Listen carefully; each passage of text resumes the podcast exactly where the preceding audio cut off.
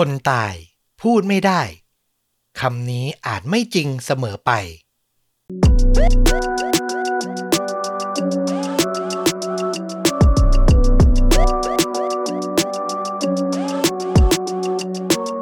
สวัสดีครับ คุณผู้ฟังทุกท่าน ยินดีต้อนรับเข้าสู่รายการใหม่จากช่องชนดูดะนะครับ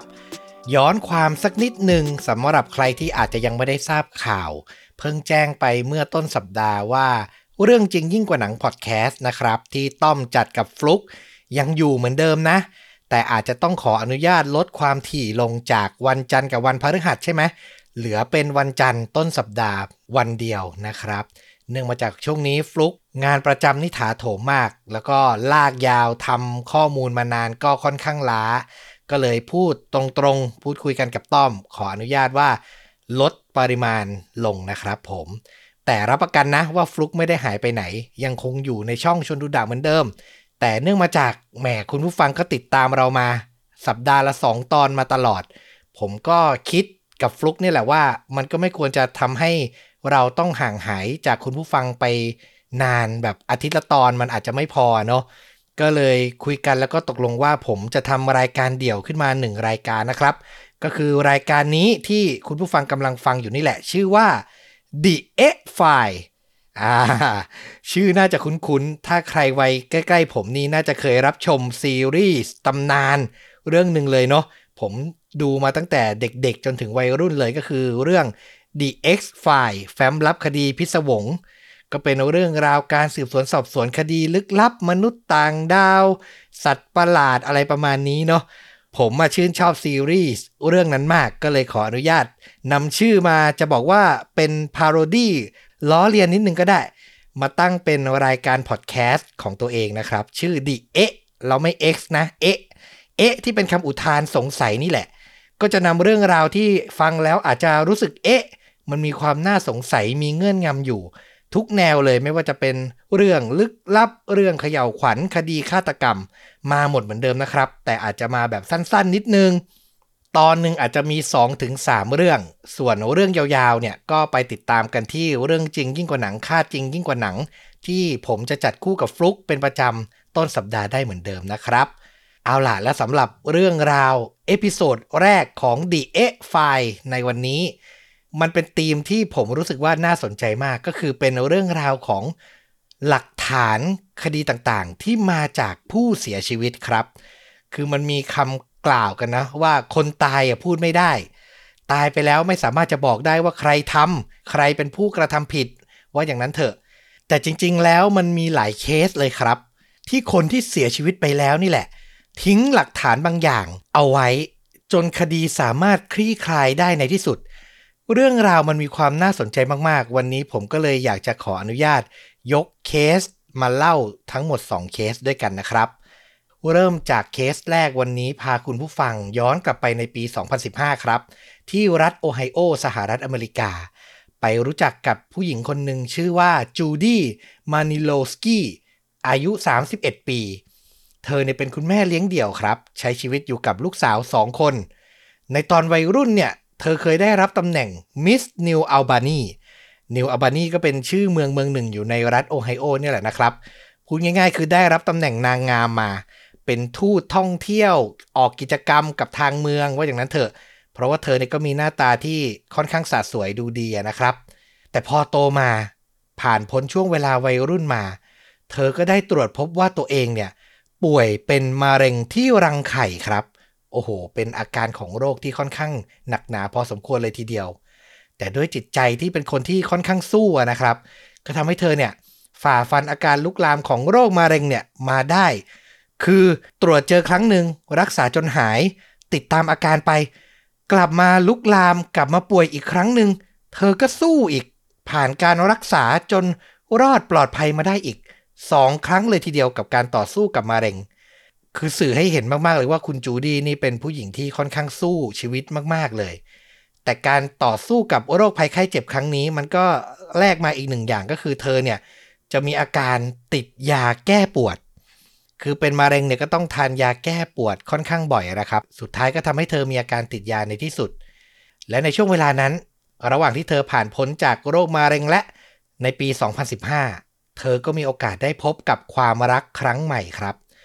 คบหากับผู้ชายวัย 40 ปีคนหนึ่งที่มีชื่อว่าไมเคิลสเลเกอร์ตอนแรกจูดี้คิดว่าเขาคนนี้นี่แหละคือเนื้อคู่ คือรักที่มั่นคง ชีวิตคู่ชีวิตครอบครัวน่าจะเริ่มต้นใหม่ได้กับผู้ชายคนนี้ แต่พออยู่ไปอยู่ไป ไม่นานเลยครับ ไม่ถึงปีไม่กี่เดือน เธอก็ได้รู้จนได้ว่าสุดท้ายแล้วอะไมเคิลอะ อาจจะไม่ใช่คนนั้น คนที่เธอหวังจะอยู่ไปนานๆ เพราะว่าเขาอะ มีนิสัยเป็นคนอารมณ์ร้าย ชอบใช้กำลังแล้วก็หาทางควบคุมชีวิตจูดี้อยู่เสมอ บางแหล่งข่าวบอกว่าไมเคิลมีอาการไบโพลาร์คืออารมณ์เนี่ยสวิง เดี๋ยวจะร่าเริงมากๆ เดี๋ยวจะนิ่งเงียบไปเลย แล้วก็ทำตัวอารมณ์โมโหเนี่ยค่อนข้างบ่อย อย่างที่บอกไปว่าตัวจูดี้ก็มีปัญหาส่วนตัว เคยหย่าร้างมาแล้วหนึ่งครั้ง แถมตอนนั้นเธอก็ยังติดยาแก้ปวด ความสัมพันธ์มันก็เลยเป็นแบบรักๆ เลิกๆ มาตลอด จะบอกว่าเป็น toxic relationship ก็ไม่ผิดนะครับ คือใจจริงจูดี้เธอคงอยากจบแหละ แต่ก็ไม่สามารถจะจบได้ลง ก็ต้องกลับมาคบกลับมาอยู่ด้วยกันหลายครั้ง เรื่องราวก็ดำเนินมาจนถึงวันที่ 2 สิงหาคมปี 2015 วันนั้นจูดี้เพิ่งออกจากสถานบำบัดอาการติดยาแก้ปวดนี่แหละนะครับ แล้วไมเคิลเนี่ยก็เป็นคนขับรถมารับเธอด้วยตัวเอง แต่พอขึ้นรถไปได้ไม่เท่าไหร่ ทั้งคู่ก็เริ่มทะเลาะเบาะแวงโต้เถียงกันรุนแรงขึ้นเรื่อยๆครับ ข้อมูลจากฝั่งไมเคิลบอกว่าจูดี้แฟนสาวของเขาเนี่ยโมโห ถึงขนาดเอาน้ำโซดา สาดใส่หน้าเขา และนั่นน่ะทำให้อารมณ์ของไมเคิลเนี่ยร้อนขึ้น ร้อนขึ้นจนถึงขีดสุด อย่างที่บอกไปว่าเขาก็ค่อนข้างเป็นคนอารมณ์โมโหง่ายอยู่แล้วนะครับ ไมเคิลเนี่ยเลี้ยวรถ เข้าไปจอดที่ปั๊มน้ำมัน และสิ่งที่ตามมาหลังจากนั้นคือเขาอะดึงจูดี้ลงมาจากรถ ผมขออนุญาตแวะเตือนตรงนี้ก่อน เรื่องราวจากนี้มีความรุนแรงอยู่นะครับ ถ้าพูดถึงคะแนนเต็ม 5 เนี่ย ผมให้ไว้น่าจะมี 3-4 เลย ใครยังไม่พร้อม แนะนำให้ข้ามก่อนนะครับ พอไมเคิลดึงจูดี้ลงมาจากรถ เขาก็ทำการหยิบสายเติมน้ำมันขึ้นมา แล้วก็ฉีดน้ำมันจำนวนมาก ใส่ตัวของจูดี้ครับ เริ่มจากบริเวณหน้าเนี่ยนะ ลามไปจนน้ำมันเนี่ยท่วมไปทั้งตัวของจูดี้เลย จากนั้นไมเคิลก็หยิบไฟแช็กที่พกไว้ขึ้นมาจุด แล้วก็โยนใส่คนรักอย่างไม่ลังเลเลย จูดี้บอกว่าวินาทีนั้นไมเคิลเหมือนกับปีศาจทั้งปากทั้งคอของเธอเนี่ย ตอนนั้นเนี่ย มัน เต็มไปด้วยน้ำมัน คือเธอลิ้มรสน้ำมันเนี่ยเต็มปากเลย แล้วพอเขาจุดไฟแช็กในเวลาเพียงเสี้ยววินาที ไฟก็ลุกลามแผดเผาทั่วตัวจูดี้ เธอบอกว่ามันรู้สึกเหมือนมีเข็มนับพัน ทิ่มแทงตัวเธออยู่ จูดี้ทำได้เพียงร้องตะโกนให้คนช่วย สุดท้ายเธอก็ได้รับความช่วยเหลือนำตัวส่งโรงพยาบาลครับ ผลสรุปออกมาบอกว่าจูดี้ ได้รับแผลไฟไหม้ระดับ 3 ซึ่งเป็นระดับสูงสุดนะ คิดเป็น 70%ของร่างกายเลยที่ได้รับบาดเจ็บระดับนี้ อาการบาดเจ็บระดับ3เนี่ยก็คือบาดแผลไหม้เนี่ยจะลึกลงไปจนทำลายหนังกำพร้า และหนังแท้ทั้งหมด รวมถึงทำลายต่อมเหงื่อ รูขุมขนและเซลล์ประสาทบางส่วน ถ้าอาการเลวร้ายมากๆ อาจจะกินลึกไปถึงชั้นกล้ามเนื้อ หรือกระดูกเลยครับ จูดี้ต้องเข้ารับการผ่าตัดมากถึง 60 ครั้ง และอยู่ในอาการโคม่านานถึง 7 เดือนเต็มๆ หลังพ้นอาการโคม่ามา จูดี้ก็สูญเสียความสามารถในการเดิน สูญเสียใบหูและนิ้วมือทั้งหมด การพูดเนี่ยก็ทำได้ไม่ถนัดนัก เธอต้องใช้ชีวิตอาศัยอยู่บนเตียงคนไข้ในโรงพยาบาลตลอดเวลา ทางด้านไมเคิลก็ถูกจับกลุ่มดำเนินคดี ในข้อหาวางเพลิง และทำร้ายร่างกายอย่างรุนแรง แต่โทษของรัฐโอไฮโอในตอนนั้นสำหรับความผิด ข้อหานี้เนี่ยไมเคิลจะได้รับโทษสูงสุดคือจำคุก 11 ปีเท่านั้นเองครับ นับว่าน้อยมากๆ แต่ก็พอเข้าใจได้ในระดับหนึ่งเนาะคือมันไม่ใช่คดีฆาตกรรม มันเป็นการทำร้ายร่างกายและการวางเพลิง โทษก็เลย เต็มที่แม็กซิมัมเท่านั้นเอง 11 ปี และต้องบอกว่าตลอดเวลาการพิจารณาคดี จูดี้ก็ต้องทนทุกข์อยู่ในโรงพยาบาล เพื่อรักษาอาการบาดเจ็บ เธอเนี่ยก็ต้องกลับไปใช้ยาแก้ปวด ก่อนหน้านี้ที่เธอเป็นมะเร็งก็ใช้บ่อยอยู่แล้วบำบัดตัวเองจนเลิกมาได้ มาเจออาการไฟไหม้ก็ต้องกลับไปใช้ยาแก้ปวดอีกครั้ง ครั้งนี้เนี่ยคือใช้ขนาดหนักเลยใช้แรงกว่าเดิม เพราะว่าบาดแผลจากไฟไหม้เนาะทุกคนก็น่าจะรู้ว่ามันรุนแรงและเจ็บปวดมากๆ คือเธอใช้ยาเนี่ยจนถึงขนาดสติเนี่ยอาจจะไม่ค่อยสมบูรณ์เต็มร้อยเท่าไหร่นัก คือจะมึนงงเบลอๆอยู่ตลอดเวลาเลย แล้วสุดท้ายการรักษามันก็มาถึงทางตัน คุณหมอเนี่ยแจ้งกับจูดี้ตรงๆเลยว่า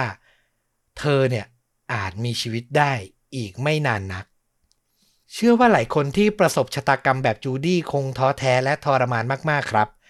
ผมเนี่ยมีโอกาสแค่เพียงอ่านบทความเท่านี้ยังรู้สึกเจ็บปวดแทนเธอมากๆเลย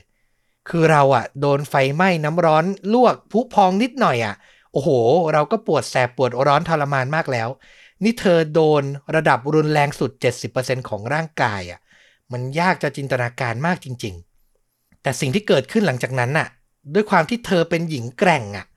เธอต่อสู้กับมะเร็งมาแล้วสองครั้ง และครั้งนี้เธอตัดสินใจ ลุกขึ้นมาสู้อีกครั้ง สู้เพื่อให้คนร้ายอย่างไมเคิลได้รับโทษที่เขาควรจะได้ แล้วก็สู้เพื่อให้ผู้หญิงที่อาจจะอยู่ในความสัมพันธ์อันเลวร้ายแบบเธอ มีกฎหมายที่จะสามารถพึ่งพาได้มากกว่านี้ครับ จูดี้ตัดสินใจบอกคุณหมอเลย เธอขอลดการใช้ยาแก้ปวด เพื่อให้ตัวเองเนี่ยมีสติสมบูรณ์พร้อมมากขึ้น จากนั้น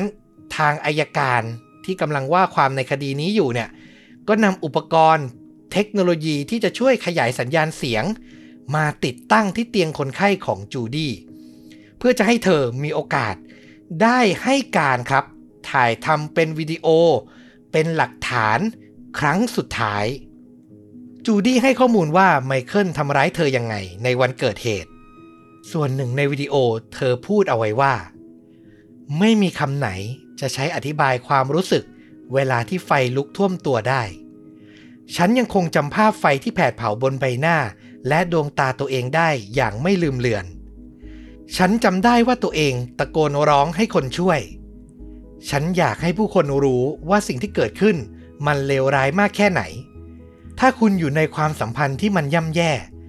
จงมองหาความช่วยเหลือ และเดินออกมาจากตรงนั้น หลังบันทึกคำให้การเป็นวิดีโอคลิปเสร็จ จูดี้ก็เสียชีวิตลง ณวันที่ 28 มิถุนายน ปี 2017 เธอมีชีวิตอยู่หลังวันเกิดเหตุประมาณ 23 เดือน หรือ 700 วัน อยู่ในโรงพยาบาลตลอดเวลาเลยนะครับ และอย่างที่คาดการกันไว้คือเธอไม่สามารถมีชีวิตอยู่ได้ถึงวันที่จะตัดสินโทษของไมเคิล แต่สุดท้ายวิดีโอที่บันทึกคำให้การทั้งหมดของเธอไว้นี่แหละ ถูกนำไปเปิดในศาลเผยแพร่เป็นหลักฐาน ให้ผู้พิพากษาและเหล่าคณะลูกขุนได้รับฟังไมเคิลเนี่ยพยายามต่อสู้โดยปฏิเสธว่าเขาอะไม่ได้ตั้งใจจะฆาตกรรมเธอ เขาอ้างว่าทั้งหมดอะเป็นอุบัติเหตุ คือเขาอะตั้งใจจะจุดบุหรี่สูบ แต่สะเก็ดไฟอะไปโดนตัวเธอ ตอนแรกเนี่ยเขาอ้างประมาณนี้ แต่พอเผยแพร่วิดีโอคลิปคำให้การของจูดี้ที่ยืนยันว่าไมเคิลตั้งใจทำร้ายเธอ ฉีดน้ำมันเนี่ยใส่ตัวเธอจริง ๆ สุดท้ายแล้วเขาก็ไม่สามารถจะต่อสู้ ไม่สามารถจะอ้างว่ามันเป็นอุบัติเหตุได้ และศาลก็ตัดสินให้ไมเคิลรับโทษจำคุกตลอดชีวิต โดยไม่มีสิทธิ์ยื่นขอทัณฑ์บน ซึ่งจริงๆ ต้องบอกว่าโทษการกระทำของไมเคิลเนี่ย สุดท้ายแล้วอะ่ะมันสามารถไปถึงขั้นประหารชีวิตได้นะครับ แต่ก็เป็นจูดี้อีกนั่นแหละ ที่ก่อนที่เธอจะเสียชีวิตเนี่ย เธอแสดงเจตจำนงขอต่อผู้พิพากษาเอาไว้ว่า เธอต้องการให้อดีตแฟนหนุ่ม รับโทษจำคุกตลอดชีวิตพอ คือไม่ต้องประหารเขา เพราะเธอยังคงหวังว่าไมเคิลจะคิดได้ในสักวัน และจะยอมรับผิดในสิ่งที่ตัวเองทำลงไป เธอหวังว่าไมเคิล จะขอโทษตัวเธอและครอบครัวของเธออย่างจริงใจได้ และหวังว่าเขาจะได้พบแสงสว่างในชีวิตเข้าสักวัน เนี่ยคือความงดงามในจิตใจของจูดี้ ข้อมูลส่วนนี้แม่ของจูดี้เคยให้สัมภาษณ์ เล่ากับนักข่าวเอาไว้นะครับ ว่าลูกสาวของเธอคิดแบบนี้ และนอกจากนี้อย่างที่ผมเล่าไปว่าการต่อสู้ของจูดี้เนี่ย มันไม่ใช่แค่จะให้ไมเคิลรับโทษเท่านั้น แต่มันเป็นการต่อสู้เพื่อให้เกิดการเปลี่ยนแปลงกฎหมายในรัฐโอไฮโอ ลูกสาววัยเพียง 14 ของจูดี้เป็นตัวแทนคุณแม่ออกมาให้สัมภาษณ์และร่วมรณรงค์เพื่อให้รัฐเนี่ยออกกฎหมายที่ชื่อว่า Judy's Law เพื่อเพิ่มโทษให้คนร้ายที่ทำร้ายร่างกายเหยื่อ โดยใช้สารเร่งปฏิกิริยาจำพวกน้ำมันหรือกรดเนี่ยนะครับ ซึ่งมันจะก่อให้เกิดการเสียโฉม หรือทำให้เหยื่อเนี่ยทุพพลภาพอย่างรุนแรง ใครใช้กรดใช้น้ำมันพวกเนี้ยจูดี้ลอเนี่ยออกมาเพื่อให้คนร้ายเนี่ยต้องรับโทษจำคุกเพิ่มจากเดิมอีก 6 ปี และเป็นที่น่ายินดีที่สุดท้ายจูดี้ลอก็ได้รับการอนุมัติในที่สุด บรรจุเป็นกฎหมายของรัฐโอไฮโอ แต่ที่น่าเศร้าเล็กๆ คือกฎหมายฉบับนี้ ได้รับการอนุมัติหลังจูดี้สิ้นใจ เพียงไม่กี่ชั่วโมงเท่านั้นเองครับ คือเธอไม่ทันได้อยู่ดูในสิ่งที่เธอทำแต่นั่นแหละสำหรับผมเนี่ยนะ การต่อสู้ของผู้หญิงคนนี้มันยิ่งใหญ่มากๆ เธออดทนต่อสู้มามาก ๆ และไม่มีใครที่จะด้อยค่าสิ่งที่เธอทำได้เลย เชื่อว่ากฎหมาย Judy's Law เนี่ยจะคุ้มครองและทำให้ผู้หญิงที่อยู่ในความสัมพันธ์แบบ Toxic Relationship เนี่ย ปลอดภัยขึ้นได้หลายคนเลยทีเดียวนะครับ และนี่ก็คือเคสแรกที่เกิดขึ้นกับหญิงสาวผู้กล้าแกร่งอย่างจูดี้เนาะเป็นเคสแรกในรัฐโอไฮโอ ที่ผู้เสียชีวิตเนี่ย มาขึ้นให้การในคดีที่ตัวเองได้รับความเสียหาย ก็คือมาเป็นบทสัมภาษณ์ทางวิดีโอเนี่ยนะครับ ก็เป็นคดีที่ใช้เป็นกรณีศึกษา แล้วก็น่าจดจำในการต่อสู้ของผู้หญิงคนหนึ่งมาก ๆ เลยนะครับ เอาละไม่ให้เป็นการเสียเวลา ผมขอทิ้งท้ายที่อีกเคสหนึ่งที่หลักฐานจากคนตายสำคัญต่อการตัดสินคดี ต่อการหาความจริงมาก ๆ คราวนี้ย้อนกลับไปในวันที่ 12 พฤษภาคมปี 2015 ที่เมืองนิวยอร์กสหรัฐอเมริกา ชายหนุ่มคนหนึ่งครับ มีชื่อว่าเควินลี เขาเนี่ยพาแฟนสาวชื่อว่าชารอนเองวัย 21 ปีไปออกเดท ก็ตามปกติของคู่รักหนุ่มสาวนะครับ แล้วจากนั้นเควินก็กลับมาส่งแฟนที่หน้าอพาร์ตเมนต์ที่เธออาศัยอยู่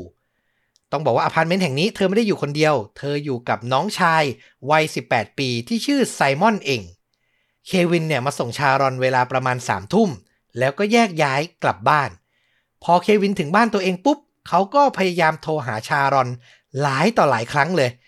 คือคนรักกันนะเนาะก็อยากจะถามว่าเธอขึ้นไปที่ห้องแล้วหรือยัง เธอโอเคดีไหม แต่เควินโทรไปกี่ครั้ง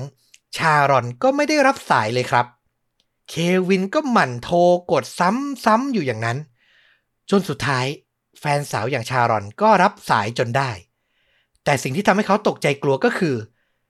ชารอนน่ะพูดด้วยเสียงอู้อี้ เสียงแผ่วเบากระซิบกระซิบ ดูหน้าหวาดกลัว สั้นๆว่า มีบางคนอยู่ในห้องของฉัน พูดแค่นี้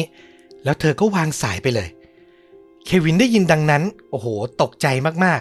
ๆ เขารีบออกจากบ้าน เดินทางกลับไปที่อพาร์ตเมนต์ของแฟนสาวอย่างเร่งด่วนเลย ก่อนจะได้พบว่า ประตูห้องของเธอเปิดกว้างอยู่ พอเขาค่อยๆเดินเข้าไปในห้องเล็กน้อย เควินก็ได้เห็นร่างของไซมอน น้องชายวัย 18 ปีของชารอน นอนเสียชีวิตอยู่ที่พื้นห้องนั่งเล่น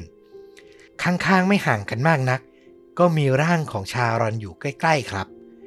เควินก็รีบตรวจสอบดูร่างของแฟนสาว ก่อนจะพบว่า เธอยังคงหายใจอยู่ เขาก็รีบเรียกรถพยาบาลรถฉุกเฉิน ส่งตัวชารอนไปรักษาอย่างเร่งด่วน ก่อนที่แพทย์จะสรุปได้ว่าบนร่างกายของชารอน มีร่องรอยการถูกแทงมากถึง 30 แผล และสุดท้ายแพทย์ก็ไม่สามารถยื้อชีวิตของเธอไว้ได้ ชารอนเสียชีวิตอยู่ที่โรงพยาบาลนั่นเองครับ ทีนี้ก็ถึงเวลาที่เจ้าหน้าที่จะต้องมาสอบสวนกันแล้วว่าใครเป็นคนก่อเหตุ ตัวชารอนเองนั้นเป็นคนที่มีนิสัยเป็นมิตร เข้าสังคมเก่งมาก เธอทำงานเป็นพนักงานขายที่ร้านโทรศัพท์มือถือแห่งหนึ่ง ส่วนน้องชายอย่างไซมอนนั้น บุคลิกตรงกันข้ามกันเลย คือเขาเป็นนักศึกษาที่มีบุคลิกเป็นคนเงียบๆ ชอบเก็บตัวไม่สูงสิงกับใคร สองพี่น้องเกิดและเติบโตที่ฮ่องกง ก่อนจะอพยพมาอยู่ที่นิวยอร์กตามพ่อกับแม่ แต่พอถึงปี 2004 พ่อแม่ของทั้งคู่ก็ตัดสินใจ อยากจะกลับไปใช้ชีวิตที่บ้านเกิด แต่ชารอนกับไซมอนน่ะ คือเติบโตมาอยู่ที่นิวยอร์กมาจนชิน หลงรักผูกพันกับเมืองนี้ไปแล้ว พวกเขาก็เลยตัดสินใจ จะอยู่ที่เมืองนี้ต่อเพียงสองคน ก็ต้องทำงานหาเลี้ยงชีพสร้างเนื้อสร้างตัวด้วยตัวเอง พ่อและแม่ก็กลับไปที่ฮ่องกงและนั่นทำให้สิ่งที่เกิดขึ้นต่อมาก็คือไซมอนเนี่ย ซึ่งอย่างที่บอกเขาเป็นคนเงียบๆอะ่ะ พอไม่มีพ่อแม่เป็นที่พึ่งพิง คอยเป็นที่ปรึกษาให้กำลังใจ เขาก็เริ่มใช้ชีวิตโดยไม่ค่อยจะมีความสุขสักเท่าไหร่ครับ คือการแข่งขันมันสูงอะเนาะที่เมืองนิวยอร์กทั้งการเรียนการหางาน มันก็กดดัน พอไม่มีครอบครัวอยู่ข้างๆไซมอนก็เลยต้องเริ่มหาทางระบายความเครียดครับ ด้วยการเริ่มต้นเขียนบล็อก ลงบนโซเชียลมีเดียนี่แหละ คือก็เหมือนพิมพ์ไดอารี่ส่วนตัว โพสต์เก็บไว้ว่าอย่างนั้นเถอะนะครับ เขาก็มักจะเขียนถึงปัญหา ในขณะที่เรียนอยู่ที่มหาวิทยาลัย เขียนว่าพี่สาวอย่างชารอนเนี่ยทำงานหนักมากแค่ไหน เพื่อหาเงินมาจุนเจือครอบครัวมา support การเรียนให้กับเขา รวมถึงเขียนถึงความสิ้นหวังในตัวเอง คือเขารู้สึกว่าตัวเองเนี่ยไม่สามารถเรียนจบ และมีหน้าที่การงานดีๆ ที่จะทำให้พ่อแม่ภูมิใจได้ คือเหมือนเป็นที่ระบายของไซมอนนะนะ เขาก็คงไม่รู้หรอกว่าวันหนึ่งบล็อกบล็อกนี้ มันจะกลายมาเป็นจุดพลิกผันของคดีที่เกิดขึ้นกับตัวเอง คนที่เขียนไดอารี่น่าจะเข้าใจ ส่วนใหญ่ก็มักจะเขียนเป็นประจำ อาจจะเขียนทุกวันทุกสองสาวันทุกสัปดาห์ แต่ไซมอนเนี่ยเขียนทีหน่อย มีอะไรเนี่ยเขาก็จะพิมพ์ไว้หมดเลย เพื่อระบายนะครับ แล้วในวันเกิดเหตุวันที่ 12 พฤษภาคม เวลาประมาณ 5 โมงเย็นไซมอนเองก็เขียนบล็อกเป็นครั้งสุดท้าย เป็นข้อความที่ว่า วันนี้แปลกจัง ประมาณบ่ายสามมีคนมากดออดหน้าอพาร์ตเมนต์ ฉันลงไปเช็คดูแล้วพบว่าเป็นแฟนเก่าของพี่สาว เขาบอกว่าอยากได้เบ็ดตกปลาคืน ฉันเลยบอกให้เขารออยู่ด้านล่างอพาร์ตเมนต์ เดี๋ยวฉันจะขึ้นไปที่ห้องแล้วเอามาให้ ระหว่างที่ฉันกำลังค้นหาคันเบ็ดอยู่ อยู่ดีๆ เขาก็เดินขึ้นมาเอง มายืนสูบบุหรี่แล้วก็เดินไปรอบห้อง โดยไม่ถอดรองเท้า ให้ตายเถอะ นี่ฉันเพิ่งถูพื้นไปเมื่อสองวันก่อนเองนะ หวังว่าเขาจะรีบออกจากห้องไปเร็วๆ โอ้โห นี่มันคือรายละเอียดสำคัญมากๆ กับเรื่องราวที่เกิดขึ้นในวันนั้น ต้องบอกว่าแฟนเก่าของชารอนมีชื่อว่าจินลิน ชารอนกับจินคบกันตั้งแต่สมัยเรียนมัธยม คบกันอยู่ 5 ปี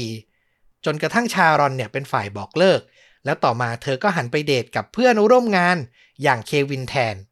ก็คือทำงานอยู่ที่ร้านโทรศัพท์ด้วยกันเนี่ยนะครับ แน่นอนว่าพอเจ้าหน้าที่พบข้อความในบล็อกของไซมอน พวกเขาก็รีบนำตัวจินมาสอบสวนทันที และใช้เวลาไม่นาน จินก็รับสารภาพว่า เป็นคนลงมือทั้งหมดครับ เรื่องราวเริ่มขึ้นหลังจากไซมอนเนี่ยโพสต์ไดอารี่ส่วนตัวลงบนโซเชียลมีเดียเสร็จไม่นานเท่าไหร่เลย อยู่ดีๆ จินก็บุกเข้าไปในห้องของไซมอน แล้วก็ใช้มีดที่เตรียมมา มาจี้คอบังคับ ให้ไซมอนเนี่ย เอาเทปกาวปิดปากตัวเองไว้ จากนั้นจินก็จับไซมอนมัด ส่วนตัวเองก็ซุ่มรออยู่ในห้องอย่างเงียบๆ รอจนชารอนกลับมา พอชารอนเปิดประตูห้องเข้ามา เขาก็พุ่งตัวเข้าไปจู่โจม เธอด้วยมีดที่เตรียมไว้ทันที ไซมอนเห็นพี่ถูกทำร้ายอย่างนั้น ก็ดิ้นรนอย่างหนัก จนหลุดจากการถูกมัดครับ เขาพยายามจะเข้าไปต่อสู้กับจิน พยายามจะช่วยเหลือพี่สาว แต่สุดท้ายตัวเองก็ตกเป็นเหยื่อไปอีกหนึ่งคนสำหรับแรงจูงใจในการก่อเหตุก็คือจินเนี่ยตกงานแล้วก็มีหนี้สินเพราะติดการพนันครับ เขาอะอยากกลับไปใช้ชีวิตที่ฮ่องกง แต่ตัวเองไม่มีเงินทุนอะไรเลย สุดท้ายคิดไปคิดมาก็คิดได้ว่า แฟนเก่าของตัวเองอย่างชารอนเนี่ย น่าจะพอมีเงินเก็บ เพราะเขาก็พอรู้มาว่าพ่อแม่ของชารอนที่กลับไปใช้ชีวิตที่ฮ่องกงอะ่ะ มักจะคอยทยอยส่งเงิน กลับมาให้ลูกใช้อยู่เป็นระยะระยะ พูดง่ายๆก็คือ กะจะกลับมาปล้นแฟนเก่าตัวเอง แล้วก็ฆ่าปิดปากครับ สุดท้ายข้อความในบล็อกของไซมอนก็เป็นหลักฐานสำคัญ และทำให้วันที่ 17 กรกฎาคมปี 2008 ศาลก็ตัดสินให้จิน มีความผิดฐานปล้นทรัพย์ และฆาตกรรมโดยไตร่ตรองไว้ก่อน สุดท้ายเขาได้รับโทษจำคุกตลอดชีวิต โดยไม่มีสิทธิ์อุทธรณ์ต้องบอกว่าถ้าไม่ได้ไดอารี่ของไซมอนเนี่ยการสืบสวนสอบสวนน่าจะเป็นไปอย่างค่อนข้างยากเลยทีเดียว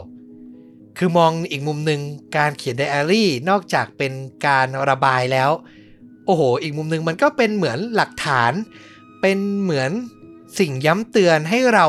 ย้อนกลับไปมองชีวิตได้เนาะผมก็เคยเขียนนะสมัยวัยรุ่น แต่ทุกวันนี้ไม่ค่อยได้เขียนแล้วจริง ๆ การใช้โซเชียลมีเดียโพสต์เฟซบุ๊กโพสต์รูปโน่นนี่นั่น มันก็เป็นเหมือนไดอารี่ย่อยๆ อย่างหนึ่งเหมือนกันนะครับ จริง ๆทำไว้อะมันก็ไม่ได้เสียหายหรอก มันก็มีหลาย ๆ ความทรงจำเนาะที่เราเก็บไว้ในโซเชียลมีเดียพอวันหนึ่งครบ 1 ปี 2 ปี 3 ปีขึ้นมา เรากลับไปอ่านอีกครั้ง เราก็นึกย้อนไปในวันวานแล้วเราก็อดยิ้มไม่ได้อะเนาะอันนี้ก็เป็นข้อดีของการบันทึกไดอารี่ บันทึกสิ่งใดๆลงโซเชียลมีเดียแต่อย่างว่ามันก็เป็นดาบสองคมเนาะก็ต้องใช้อย่างระมัดระวังหลาย ๆ เคสของชนดูดะ มันก็เกิดขึ้น เพราะโซเชียลมีเดียเป็นพิษก็เคยมีมาแล้วมากมายนะครับ เอาล่ะและนี่ก็คือ 2 เคสที่ต้อมเลือกมาในวันนี้ อย่างที่บอกคนตายไม่ได้ว่าจะพูดไม่ได้เสมอไป ยิ่งเคสแรกนี่ ยิ่งน่าเชื่อชูนะคือ เธอรู้ตัวว่ากำลังจะเสียชีวิตในไม่ช้า ก็ลุกขึ้นมาต่อสู้ แม้ตัวเองจะไม่ได้มีชีวิตอยู่อีกแล้ว แต่ก็มีจุดมุ่งหมาย แล้วก็มีความมุ่งมั่นตั้งใจที่จะทำสิ่งดีๆ ทิ้งไว้ โอ้น่าชื่นชมมากๆนะครับ เอาล่ะแล้วนี่ก็คือ The e Files แฟ้มลับคดีที่ฟังแล้วเอ๊ะนะครับผม ซึ่งก็อาจจะเงาๆนิดนึงเนาะเพราะว่ามีต้อมจัดอยู่คนเดียว แต่ย้ำอีกทีว่าเรื่องจริงยิ่งกว่าหนังพอดแคสต์ต้อมกับฟลุกจัดคู่กันก็ยังมีอยู่ประจำเหมือนเดิม ทุกสัปดาห์นะครับ แม้จะเหลือเพียงแค่ตอนเดียว แต่ก็ยังมาสม่ำเสมอเหมือนเดิม ก็ฝากทุกท่านติดตามทุกรายการของชวนดูดะ ไปเรื่อยๆ ด้วยนะครับผมให้กำลังใจเราได้เสมอเลยด้วยการกดปุ่ม thanks หรือว่าขอบคุณใต้คลิปทาง YouTube ส่งรายได้โดยตรงให้ต้อมกับฟลุกได้ทันที หรือใครอยากจะสมัครสมาชิกช่อง รับฟังตอนพิเศษเดือนละ 1 ตอน แล้วก็สนับสนุนเราแบบรายเดือนก็ได้เช่นเดียวกันแปะลิงก์ไว้ให้ใต้คลิปทุกคลิปในช่องอยู่แล้วนะครับ เอาล่ะ แล้วกลับมาพบต้อมกับฟลุกได้ใหม่ในช่วงต้นสัปดาห์ แล้ว DF ไฟก็จะตามมาในช่วงปลายสัปดาห์อย่างนี้ วันนี้ลาไปก่อน สวัสดีครับ